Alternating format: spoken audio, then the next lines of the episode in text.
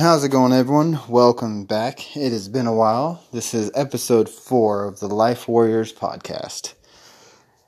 Now, I know I've said it the last three episodes, but since it's been a while, I'll go over what it means to be a life warrior.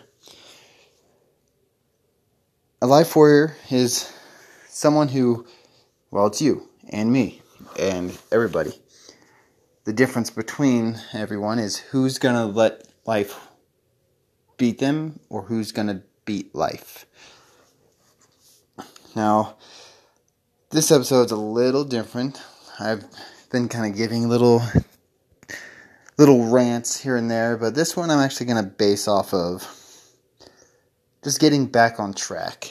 And it's ironic, yes, because it's been a while since I've recorded any episodes, but that's also a good thing. It helps pr- drive my point home.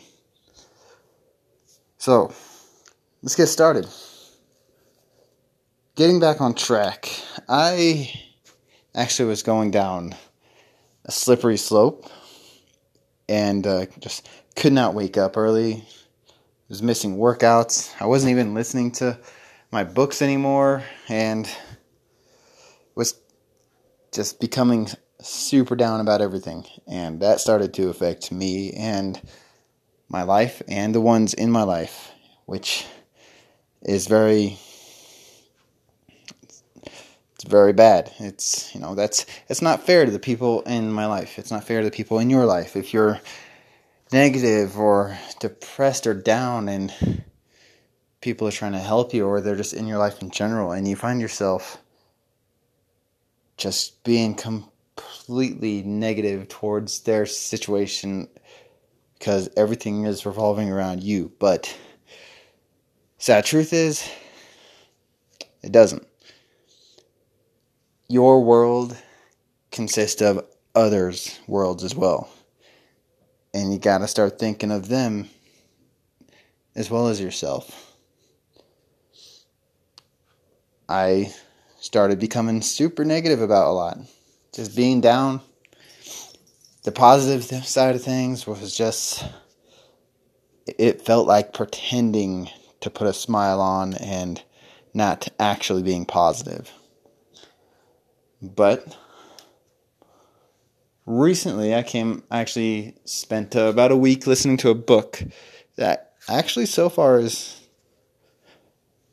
been a game changer for me, a life changer in a sense. It's called the 5 a.m. Club, and some of you may have heard of it but it's a personal development that is told through a story, like a novel almost. So it's really easy to follow. It it really pulls you in. Well, it did for me at least. You know, some people are different, but for me, this really pulled me and held my attention. And I'm not going to give a whole lot of spoilers on it because I really think if you're interested in what the 5 a.m. Club is, look up the book, give it a listen, give it a read and apply something from the book into your life, I promise you it will help you. I pulled what was called the 20 20 20 rule from it, and also the 5 a.m. rule, which is start your day early. Initially, start your day at 5 a.m. It's really hard, trust me. I set my alarm at 4:30, 4:35, and 4:40 to make sure I was up. And now I've started to pop up at 450. I drink some water and then I head into my little gym area and I just I do the 20-20-20 rule. Now you can adjust it to whatever you have. Like if you work out for an hour, cool. Just now adjust your adjust it to make it work for you. I work out for 20 minutes and then I read personal development or listen to it for 20 minutes and then I take 20 minutes to meditate and reflect on what I've read and imagine how my day is going to be before it starts. Because if you imagine how it's going to be before it starts, you have a little more control over it. I mean, obviously, the day you're not a you're not a future teller, fortune teller. You can't just picture it and that's how it's going to happen. But you well, me personally, I'm more mentally prepared for anything that goes wrong in a sense. And it actually has helped a lot. Like, I mean, yeah, I'm only on day what, eight, but I don't see myself going away from this because it's just it's been it's been really great. It's been really good for me. I feel really positive about things. My fiance even tells me that she noticed she's noticed a great new positivity in me. Like still I slip up on a lot, but she can tell that I'm not letting things get to me as easily. And it's making me happy, which in turn makes her happy. So, you know, change your life, you're going to change the lives around you by some extent.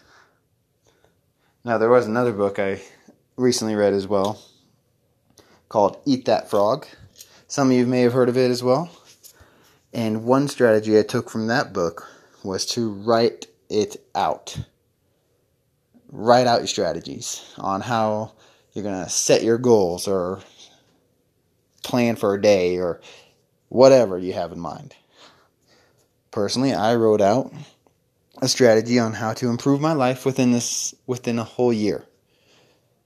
And it's got to do with my career, my finances, my relationship, and even my relationship with my son to succeed as a father. Because I'm a long distance parent, and that does get, that does get difficult, but I'm writing it out. I'm making a great plan to be able to be the man I need to be for my fiance and the man I need to be for my son. Now, people have their opinions about, you know, anything really. They're going to have their opinions about this, and that's okay. It's not for everyone. But this is for me. And this is how I'm going to make my life work. Because if my life works, I can make sure the lives around me and the lives involved in mine work as well. At least I have a better shot because if you don't if you can't take care of yourself, who can you take care of, honestly? I mean, personally, me, I don't think anyone can really effectively take care of someone if they're not taking care of themselves. There's always going to be something holding you down to reach your full potential until you face it. And this actually brings me to my next point. I know I talk a lot about personal development in those books, and I've read a decent amount of them.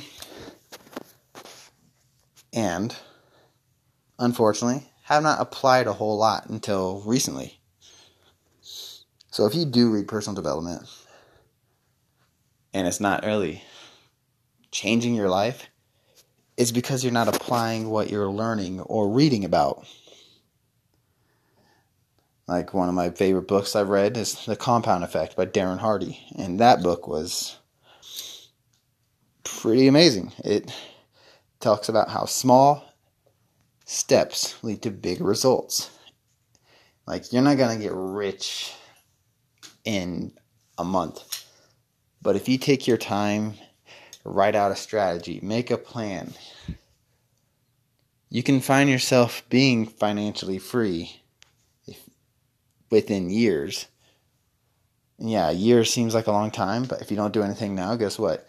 You'll be in the same exact boat you're in right now in years instead of a better one. Now,